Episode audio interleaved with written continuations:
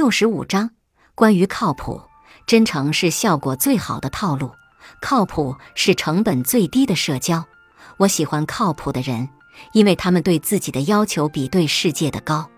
比如老高，即便在凌晨三点钟过马路，他也会等绿灯。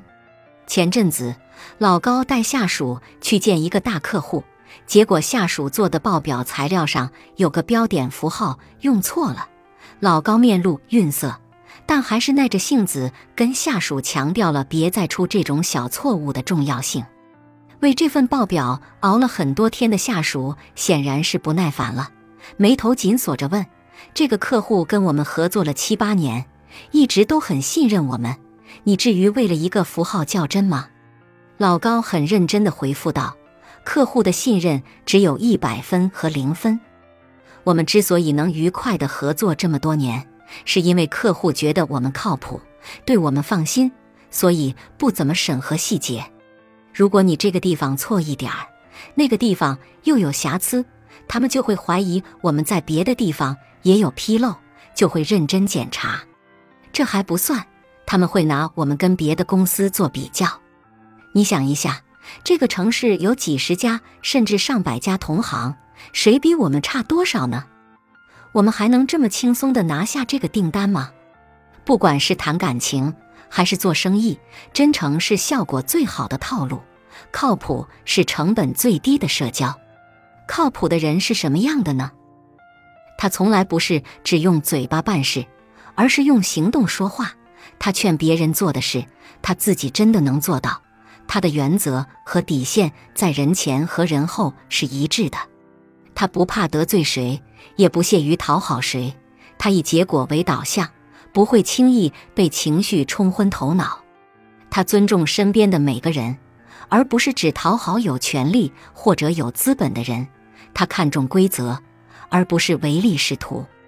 他在开始之前有准备，有规划，有执行力，在推进的过程中有反馈，有沟通，有协调。更重要的是，他会因为专业能力而获得别人足够的信赖，又会因为被信赖而变得更加专业。而不靠谱的人是什么样的呢？跟你约好上午九点见面，他十点还没出门，然后找一堆理由来搪塞。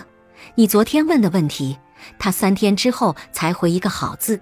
约好了一起商量对策，结果他转身就在游戏里抽不出身来，感觉就像是你跟他玩躲猫猫的游戏，你藏好了，他却回家了。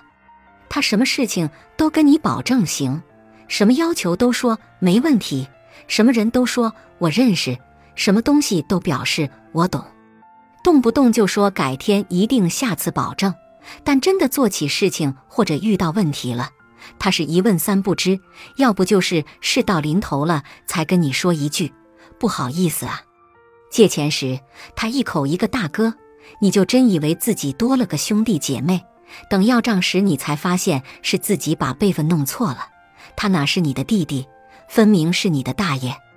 判断一个人是否靠谱，不在于他的学历、职位、能力、阅历，而在于他是不是总喜欢把事情都拖到最后才加班加点去做，在于他和不喜欢的人共事时，是不是也能交出一份漂亮的答卷，在于他遇到不公平的状况时，是任由情绪把自己拖进深渊，还是以履行职责为第一要务，在于他对时间和规则的态度，是不是在没有人监督的情况下，还是能够守住底线。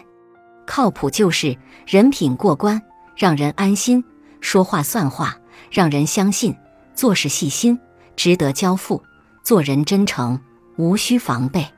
哦，对了，还得提醒一句，做人诚恳不等于什么都说，还是保留一点神秘感为好。